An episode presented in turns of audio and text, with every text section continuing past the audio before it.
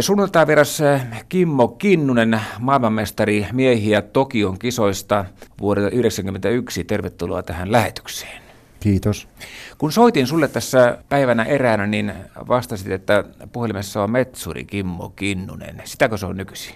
No sitäkin vähän se, mutta tietysti peruskoulutus on ihan sieltä ensimmäisiä Viitasaaren metsäkoulussa tai Saarijärven alaisuudessahan se toimi 80-luvulla, että se peruskoulutus on se metsuri. Tai se yleisjakso metsuri ja sitten on metsätalousteknikko ja sitten myöhemmin ammattivalmentajat. Ja se ammattivalmennustouhu on sulla sitä, että sä olet ollut Suomessa ammattivalmentajana, sitten myöskin Latviassa ja Kiinassa. Mikäs työtilanne on tällä hetkellä? No tietysti Kiinan reissu kesti se reilu 15 kuukautta, että se on nyt ohite ja historiaa ja latvialaisten kanssa on tehnyt nyt yhteistyötä reilu 5 vuotta ja Liina Muusella on olympiapaikka, että Latvian joukkueessa tällä viikolla justiin pitää kaikki nuo passit ja muut laittaa Tokiota varten, että tehdään tosi ajoissa jo kaikki nuo paperityöt valmiiksi. Tietysti jos urheilijasta loukkaantuu, niin en tule lähtemään sitten niin sanottujen terveitten vammattomien kisoihin. Mutta minkään maan valmentaja se tällä hetkellä ole? En ole. Sillä, että omia urheilijoita valmennan ja sitten Marianna Heikkinen parapuolelta, että tänä vuonna on 2 Tokion reissua eessä. Että.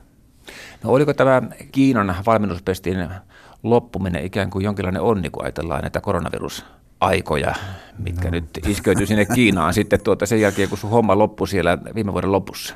Niin, kyllä kai silloin koronavirus oli jo päällä, että no toisen onni, toisen epäonni, että miten se nyt ottaa, mutta se nyt on historia ja pitää olla sillä lailla ylpeä siitä, että on saanut olla töissä siellä ja ainahan niistä jotain oppii. Että kulttuurista ja maanahan Kiina nyt on ihan aivan mahtava, mutta sitten nämä toisen puolen asiat, että nyt ei kauheasti rupea kantaa ottamaan, mutta sanotaan nyt, että kiinalaisten urheilussa semmoinen suuri ongelma, että kaikkihan perustuu hirveäseen määräntekoon. Tehän harjoitellaan kuin aivan hulluna, että 20 tuntia viikossa, niin se ei ole yhtään mitään, se on niin kuin lepoviikko niillä. No siitä sinun maailmanmestaruudessa tulee kuluneeksi ensi vuonna 30 vuotta. Aika muuten menee kohtalaisen nopeasti. Joo, mä oon kyllä huomannut sen. Nyt rupeaa jo pikkusen huomaamaan tuon ikääntymisenkin, että pikkuhiljaa. Joo, sä heitit keihästä vielä vuonna 2003 yli 70 metriä. Paljonko lähtisi nyt? Kyllä se on parempi, kun jättää se muille se homma, että ei näillä tietyllä vammahistorialla eikä viittikään. Ja sen verran nyt. Jos jonkinlaista aivotoimintaa on, niin siinä on huomaa se, että kun moni aina kysyy, että paljon pystyt heittämään, niin aina mä vastaan sen 20 metriä, niin se riittää. No sehän menee varmaan vasemmalla kädelläkin, koska sä oot muistaakseni oikean käden miehiä. Kyllä. Päätit jo 15-vuotiaana olla maailman paras keihäheittäjä ja se onnistui. Onko tämä kaikki saavuttaminen tuonut sulle suuren ja loppumattoman onnen? No eiköhän ne suuret ja loppumattomat onnettu muista asiasta kuin keihäheitosta. Tietysti se oli sen pikkupojan unelma ja se liittyy hyvin vahvasti meidän kotikisoihin 83, että olin katsomossa ja meidän suomalaiset miesheittäjät Tiina voitti silloin ensimmäisen suomalaisen yleisurheilun maailmanmestaruuden. Ja mä olin 12 miesten finaalia silloin ja DTF Michel pisti aivan nippuun sen kisaa, että ja suomalaisilla nyt ei ollut semmoinen ihan paras päivä ja semmoinen oma fiilis oli siitä, että jonain päivänä jos näihin kisoihin pääsee, niin tekee niin kuin kaikkensa siihen, että pystyy olemaan sitten ihan mitalipalvella. Tietysti semmoinen suuri unelma oli olla olympiavoittaja tai maailmanmestari. Ja maailmanmestari olet ja myöskin maailmanmestaruus hopeamitalin sai vuonna 1993. Nämä olympiasijoitukset 10., 7. ja 4. Eikö se 4. sija joka tavallaan semmoinen harmillinen paikka, kun on just niin kuin huulilla, mutta ei kuitenkaan? No ketäs meitä siihen kerhoon nyt kuuluu, että Mäkäräisen Kaisa ja Ahosen Janne ja Voi niitä lukuisia urheilijoita kuuluu tähän samaan kerhoon. Totta kai se ottaa aivoja tietyllä tavalla edelleenkin, että kyllä sitä niin syvällä siinä urheilussa oli omalla uralla, että 60, oliko se 8 senttiä, 90 päivää polvioperaation jälkeen meni olympiakisoihin. Ja ehkä enemmän kuitenkin harmittaa se Atlanta-munaus, että se meni kyllä ihan täysin omaan piikkiin. Ja siellä olin 7.84.02 tuloksella, että, mutta niistäkin on nyt onneksi kulunut ja sen verran, että aika sulattaa ja kultaa nuo muistot, niin ehkä te sitä vielä pääsee yli joskus. No mitäs näistä pikkutappioista, jotka tuntuu niin kuin kammottavilta varmaan sillä hetkellä, ja sitten taas toisaalta suuresta voitosta, Tokion kisan voitosta tulos 90-82, miten niistä henkisesti selvisi? että kuinka kauan meni sellaisessa niin kuin katkeruuden ja taas vaihtoehtoisesti onnen krapulassa. No kyllä mä henkilökohtaisesti sitä on mieltä, että mahdollisimman nopeasti vaan niistä eroa. Mutta pääseekö niistä? No eihän niistä pääse. Jos sä oot urheiluja tehnyt kauan ja sulla on ne tietyt tavoitteet ja se on melkein suurempi kuin sun elämässä urheiluni ja ne saavutuksiin tähtääminen ja se työnä ja prosessi ja sen kestäminen ja sitten kun sinä hakkaa kuitenkin päätä seinään ja sitten kun tulee niitä onnistumisia, totta kai sitä on niin kuin tyytyväinen se omaan tekemiseen, mutta sitten taas niistä epäonnistumista on hyvä oppia, että miksi meni taas näin ja tietyllä tavalla rehellisesti vaan myöntää itselle, että olitte tänä päivänä juuri tuloksesi arvoinen urheilija ja siinä on hirveästi turha selitellä siinä vaiheessa. Sitten ne pikkuasiat on niin tärkeitä, niitä pitää vaan loksahdella sitten kohdalle. Oliko sulla vaikeuksia päättää se hetki, jolloin lopetat urasi? No ei oikeastaan, että kyllä sitä oli jo niin monta vuotta. Tietyllä tavalla, kun selkä sitten leikattiin 99 vuonna, niin tiesi, että se nopeustaso, kun mun heittäminen perustui siihen rytmiin ja kovaan vauhdin käyttöön, niin sen jälkeen ei pystynyt heittämään enää kuin 81,44 muistaakseen. Sitten semmoisena ylipainoisena läskinä Rovaniemen kentällä 68 ja otapa hetki, oliko sentit peräti 18 vai 19, niin siinä minä päätin, että eiköhän se nyt ollut tässä. Tuliko tyhjiä sen jälkeen, että mitä nyt tekisi ja kuinka tämän täyttäisi? Ei mulla semmoista tyhjiä koskaan tullut. Aina mulla on tekemistä ja touhua ollut. Mutta sanotaan, että semmoisia painajaisunia, niitä oli tosi aika pitkäänkin. Ja aivan uskomattomia unia kyllä välillä. Että onneksi sitten aamulla nähdään, että on se piru hieno, että ei tarvitse enää urheilla. Sunnuntai vieraana siis keihäheiton maailmanmestari ja vuoden 1991 Suomen vuoden urheilija Kimmo Kinnunen. Kuinka se voikaan olla mahdollista, että olet ollut huippuheittäjä jo toisessa polvessa, koska isäsi Jorma Kinnunen voitti olympiahopeaa vuonna 1968 ja heitti vuonna 1969 maailmanennätyksen. Se tuntuu aika oudolta, koska näyttelijän lapsesta mun mielestä paljon helpommin voi tulla näyttelijä, mutta voiko keihääheittäjästä ja hänen lapsestaan tulla keihääheittäjä? No tietysti meidän esimerkki nyt on ehkä mennyt sillä kohtuu parhaalla tavalla, että olisi tietysti paremminkin voinut mennä, mutta ehkä siihen vaan kasvoi sitten ihan pienenä taaperan napiaisena ja sitten paljon urheiluihmisiä kävi kotona isän mukana, että isä oli niin pidetty henkilö ja niitä ihmisiä niin kuin pyöri aina kesäisin totta kai, kun kilpailukausi oli menolla ja sitten olit aina mukana, kun pääsi kisoihin ja mä olin semmoinen utelias pikkupoika, sanotaan näin. Mutta kyllähän sulla täytyy olla selkeä lahjakkuus ja selkeät ominaisuudet keihääheittäjäksi, eikä se muuten olisi onnistunut. No joo, tietysti ensimmäiset valokuvat on, kun mä ollut 2-vuotiaana jo heittänyt keihästä ja sitä heittämistä. Ja mä en ollut mikään iso kokoinen niin murrosiässä ja siitä mä vaan pikkuhiljaa kasvoin ja totta kai sitä heittämistä tuli. Että en mä nyt ollut ainoa heittäjä, meillä oli hyvä kaveriporukka, meitä oli paljon lapsia siinä ja urheilija tehtiin ja touhuttiin ja kaikki mahdolliset omenavarkauksista lähtien touhuttiin ja sinne se lapsuus meni ja sitä heittämistä tietysti tuli. Pennusta lähti, että ehkä semmoinen tietynlainen lahjakkuus, semmoinen niin kuin kädenliikerata, kädenliikennopeus oli semmoinen, mikä niin kuin viittasi keihääseen hyvin paljon ja pystyi heittämään välinettä, kun välinettä kohtuu hyvin ja pitkälle. Että ehkä se sitä tuli ja sitten pikkuhiljaa ne kotipihat ja kotitiet jäi liian pieneksi ja sitten siitä siirryttiin jo urheilukentälle ja silloin se siitä lähti. Oikeastaan koskaan ei ollut semmoinen tilanne, että joskus ihan sitten vanhempana, tai nyt vanhempana, mutta semmoinen parikymppisenä, muutama reeni ehkä jäi sen kanssa tekemättä, kun oli sitten niin kuin henkisesti väsynyt se harjoittelu, mutta ei koskaan niin kuin ollut semmoinen olotila, että niin kuin sitä isosta unelmasta koskaan luopui. Että se oli aina sillä taustalla. Tuli hyviä, huonoja tai surkeita hetkiä. Niin jollakin tavalla se prosessi vaan eteni siitä pikkuhiljaa niinä pikkuaskeliin ja pikkuvirheitä ja virheistä oppimalla ja virheitä itse niin kuin tarkoituksella korjaamalla ja oppimalla siitä, että mitä mä voisin tehdä toisin, että mä olisin vielä parempi. Miten viime kesänä edesmenneen isäsi Jorman kanssa, minkälaiset suhteet teillä oli? Oliko teillä mitään muuta puheenaihetta tai muun tyyppisiä asioita keskenään kuin keihäheitto? Kyllä meillä oikeastaan paljon enemmän puhuttiin muista kuin keihäheitosta. Ei uskoisin millään muuta. Niin. Ei, kyllähän me metästettiin ja kaikenlaista muuta tehtiin. Että ei me kotona hirveästi, eikä sitä olisi mitään tullutkaan. Se oli aina, kun se, jos se meni kotona siihen keskustelun keihäheitosta, niin kyllä se oli yleensä pienimuotoinen Puuppolan poikamiespainit päällä tai jotain muuta. Aina siihen keksittiin jotain kylläkin, mutta ei siitä keskustelusta kyllä tullut mitään. Että se oli kyllä semmoista älämölöä ja huutamisen ja leikkimielisen tappelun sekoitusta. Sä olet, Kimmo Kinnunen, maininnut Suomen Kuvalehdessä, että usein olen miettinyt, että olisin päässyt henkisesti paljon helpommalla, jos olisin heittänyt vain 53 metriä. Mitä tämä tarkoittaa?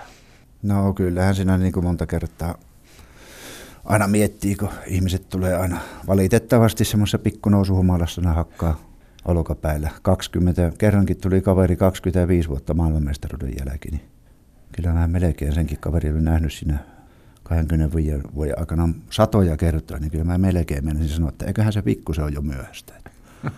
Niin. Tämähän tarkoittaa sitä, että sinä tuskin, Kimmo Kinnunen, pystyt ihan noin vaan liikkumaan kahviloissa, baareissa. No en mä tietysti baareissa ole koskaan oikeastaan tykännyt liikkua ja sillä, että oikeastaan paras on, kun pistää ton pipoon mahdollisimman syvälle. Toimii niin kuin on toiminut ennenkin, ettei yritä esittää mitään ja pyrkii olemaan se sama ihminen kuin ennenkin. No miten se onnistuu se pipon päähän laittaminen syvälle etelämatkoilla? No onneksi on niin paljon muitakin urheilulajia, että sillä ei ole niin hätää. Joo. Onko siellä muuten tapana harrastaa matkustelua, kun ajattelet, että sä oot aika paljon liikkunut valmennustyön takia ulkomailla ja sitten puhumattakaan niistä monista kilpailumatkoista? Kylläpä se on tuo matkustelu niin kuin minimissään, jos vaan vapaa-aikaa on ja jos on rahaa olisi, niin kyllä se on tuo metsä ja minä menen piiloon. Niin, metsässä tykkää ajatella ja olla omien ajatusten kanssa. Jotenkin näin mä olen ymmärtänyt tätä sun henkistä rakennetta. Mitä sä siellä ajattelet? Kaikkea, mitä se nyt olisikaan. Maa ja taivaan väliltä. Ajatteletko sä menneisyyttä, nykyisyyttä vai tulevaisuutta vai onko se koko se spektri? Kyllä se oikeastaan koko spektri. Että totta kai sitä suunnittelee paljon valmennusasioita ja sitten oppii siellä luonnossa, kun on koko elämänsä tykännyt olla siellä. Niin. Niitä omia ajatuksia, koirat on monesti mukana ja sitten ehkä parasta on se, että oppii niitä luonnon ääniä, että kun metso vaihtaa oksalla asentoon, niin oppii kuulemaan, kun sen kuulee, kun osaa siihen, taikka jänis lähtee makuulta. Hirven nyt kuulee jokainen, melkein kuurokin, että se on kuule pitää semmoisen rytinän, kun se lähtee, mutta jänis kun lähtee, niin se on semmoinen chupsaus vaan, kun se lähtee makuulta. Se tunnut olevan, Kimmo Kinnunen, erittäin hyvä luontoharrastaja ja syvällä tuossa asiassa, hyvin tietoinen näistä asioista. Pelottaako karhut? No sekin on tullut tavattua naapurin kanssa muutama vuosi sitten, niin oli siinä semmoinen 5 sekuntia vähän semmoinen olo, että siinä oli 2 pentua ja emää kuitenkin ja matka oli noin 65 metriä, niin kyllä siinä naapurin kanssa 5 sekuntia mietittiin, mitä tässä pystyy ja naapurilla sattuu olemaan puukkomaan, että nyt tässä ei tätä perkele puukot auttaa. Niin oliko vähän semmoinen olo, että jos tulee painikilpailu, niin saattaa tulla hopeaa? Kyllä kai siinä olisi tullut pronssisia samaan tien. No joo. Harrastatko sä muuta kuin luontoa ja metsässä liikkumista? Onko sulla harrastuksia? No eikö siinä jo aika paljon ollut? No on siinä joo. Kyllä se täyttää ihan aikuisen ihmisen. No lintupongaus tietysti on, että viime yönäkin olin pöllöretkellä kuuntelemassa pöllöjä. Se on nyt ollut tuossa kuvioissa jonkun 22 vuotta. Liittyy vahvasti tähän luontoelementtiin. No, mä olen kirjaoppinut tässä asiassa, että sä oot Äänekosken sarjakuvaseuran aktiivijäsen, ainakin ollut. Ootko vielä? No oikeastaan aika paljon oli silloin mukana, kun pystyi vielä suunnistamaan. Mutta nyt on ollut vähän, kun mä tuo lonkka vaihdettiin silloin 2012, niin nyt on ollut vähän sellainen hiljaisempaa. Mutta totta kai poikin on yhteyksissä, kun ne on kuitenkin äänekoskelaisia ja yhteisiä tapahtumia on ollut vuosien varrella, nyt on pikkusen ollut alamaissa, mutta aina ne keksii jotain joka vuosi, kaikenlaista. Mutta sarjakuvia en ole tehnyt, silloin mä olin vielä niin nuori pikkuinen poika, että siihen, mä oon niin huono piirtäjäkin. Että. No, ootko sä muuten hyvä laulaja? Kyllä se menee melkein sen samassa kategoriassa, se on parempi kuin kuuntelee musiikkia radiosta tai kahtelee YouTubesta jotain videota. No entäs sitten, onko minkälaista soittotaitoa? Mä soitin urkuja ja pianoa, niin 3-14-vuotiaaksi asti. Ja sitten se siskotytön kanssa oli semmoinen yhteinen harrastus, mutta sitten se jäi. Meillä oli kotona urutkin. Sitten se vaan tuon urheilun takia jäi. Mä en tiedä oikein, mikä siihen tuli. Sillä se vähän harmittaa, kun ei tullut jatkettua sitä. Että. Mutta jos siihen ikävuoteen saakka on treenannut niinkin paljon kuin on treenannut sitä, niin kyllähän siinä tietyllä tavalla sen tason saa takaisin. No joo, mutta se taas veisi se oma aikansa. On siinä niin paljon kotihommia nyt, kun nämä 2 sankaria vielä edesmenneitä viime vuodelta, niin siinä niin isän noita perintöhommia, kaikenlaista varastonpurkua, vintin tonkimista, kaikenlaisia selvityksiä ja no aseet nyt onneksi sain myytyä pois ja siinä on niin paljon sitä paperihommaa. Sitten tietysti kotona on nuo omat lapset ja sitten äiti on siinä tietysti lähellä, koska äiti on nyt yksin, niin kaikkea näitä. Siinä se menee pyöritellessä päivät pitkät. Sitten tulee nämä valmennushommat ja kaikkien valmennukseen liittyvää.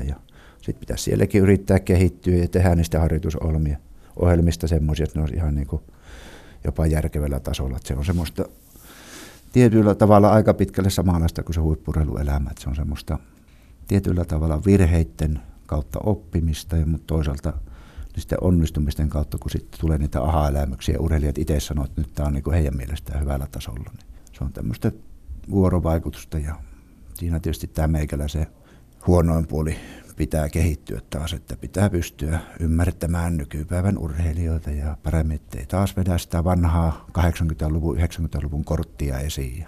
Sitä ne huomauttaa mua aina. No niin.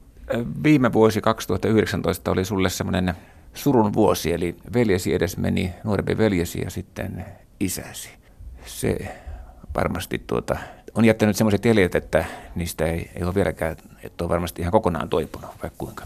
No eihän niistä heti menneisenä aikaa, että nyt viime sunnuntaina tuli Jakeen kuolemasta niin kuin vuosi täyteen, että totta kai niiden kanssa oli touhuttua niin paljon asioita ja tietyllä tavalla niitä muistoja, niitä aina sitä kaivelee. Varmaan asioita auttaa se, että muistelee tiettyjä asioita positiivisuudella ja sitten ehkä valokuvien katseluja varsinkin isäsi osalta, niin sitä historiaa on painettu lehtiin ja sitä on erilaisissa elävässä arkistossa esimerkiksi, niin niitä on ehkä mukavana silloin tällöin katsoa.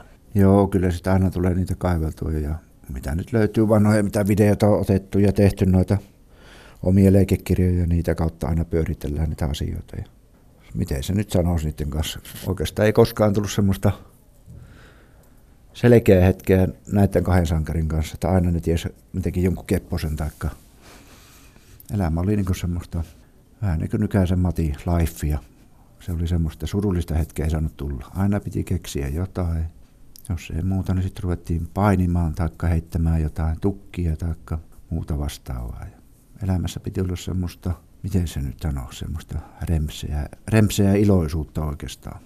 No Kimmo Kinnunen, tämän sunnuntai-vieraishaastattelun päätteeksi vielä Suomen keihäänherätön nykytilaan.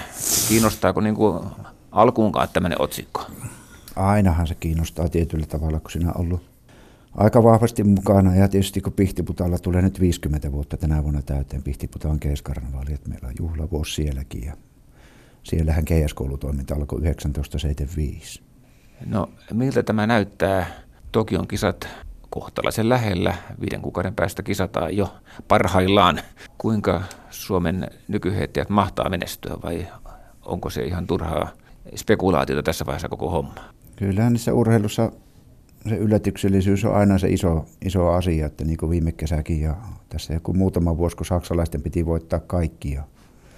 Viime vuonna kuitenkin Lassi oli hienosti 4. ja pystyi käyttämään sen tilaisuuden hyväksi, kun siellä muut rupesivat niin kuin ihan oikeasti hyytymään siihen kisaan, että olympiakisat tulee olemaan paineilta, että kyllähän se tuo yläkoppa ratkaisee hyvin pitkälle sen, mitä siellä tapahtuu, että kun se kisa voi jäädä junnaamaan siihen 8:4, 8:7, niin silloin kentällä olevat ihmiset edelleenkin, niillä on niin kuin kaikki kortit vielä käytettävissä siinä vaiheessa. Sitten on ihan eri asia, jos otetaan vaikka Johannes Vetter pystyy heittämään 91-2 metriä ekaa heitolla, niin silloin jokainen tietää, että kultamitali on niin tietyllä tavalla taputeltu, mutta tietyllä tavalla sä oot taas kasvanut siihen prosessiin mukaan. Sulla on ne omat unelmat, isot tavoitteet ja se hetki, kun on siinä, kun sä oot sillä kentällä, se finaali ratkaisee kaiken. Karsinnasti, jos sä vaan selviät siihen finaaliin. Lontoon kisa on tästä hyvä esimerkki, että sen olisi voinut voittaa itse asiassa kuka tahansa finalisteista, koska sen kisan taso oli niin alhainen metrimäärältään. Kyllä, tietyllä tavalla justiin tämä on semmoinen yllätyksen paikka, että Antti oli siinä paikassa hyvin lähellä olympiavoittoa, että ja tietyllä tavalla Andreas oli just pois pelistä, kun silloin lonkka hajosi jo 2011, se ei pystynyt enää heittämään huipputasolla, että Se olisi ollut Andreas Thorkildsenin kolmannen olympiakullan paikka, mutta ei pystynyt enää tekemään huippusuorituksia. Ja se kisa jäi hyytymään siihen ja sitten Terolla oli omat ongelmansa just siihen aikaan. Ja nämä on just tämmöisiä, että se ennustettavuus on tietyllä tavalla helppoa, mutta toisaalta se on äärimmäisen vaikeaa. Ja sitten kyllä mä sanoisin, että nämä nykyajan paineet on niin hirveät, että se rakennetaan ne kisat.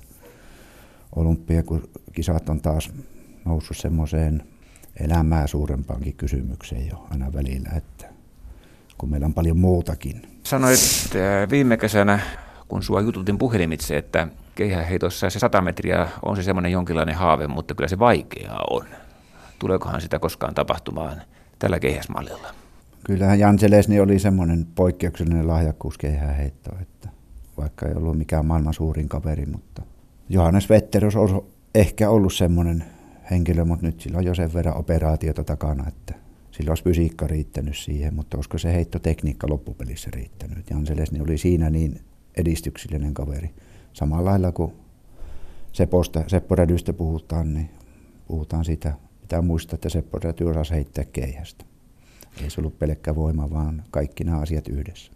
Sinä ja Seppo Räty loitte semmoisen kaksikkomainen, että olit aika velmuja ja sillä tavalla, sanotaanko lyhytsanaisia, ainakin kisatilanteissa ja kisahaastatteluissa. Pidättekö vielä yhteyttä? Ei ole hirveästi, että Seppo on nyt ollut tuo aikuisuusliiton touhussa mukana ja mulla oli tuo Kiina-komennus ja muut, että tietysti ne ei ole sillä ihan yhteyksissä, että totta kai toivotaan, että Seppo tulee Pihtipudalle, 50 vuotta on täynnä ja olihan semmoista omaa aikaansa sen kanssa, sankarin kanssa touhuta, että aina piti keksiä jotain. Se oli semmoinen extempore-mies, 5 sekuntia ennen ilmoitti, että nyt tehdään tuo ja tuo temppu, kun tuli televisiopaikalle. Mä että selvä. Minä olin vähän niin kuin oppipoika siinä. Vähän niin kuin sarjassa Ohukainen ja Paksukainen, vaikka en viittaa nyt teidän kokoon millään tavalla. No en tiedä kumpi on se Paksukainen, mutta toinen on Ohukainen, leikitään näin. No niin. Kiitoksia Kimmo Kinnunen tästä haastattelusta. Kiitos.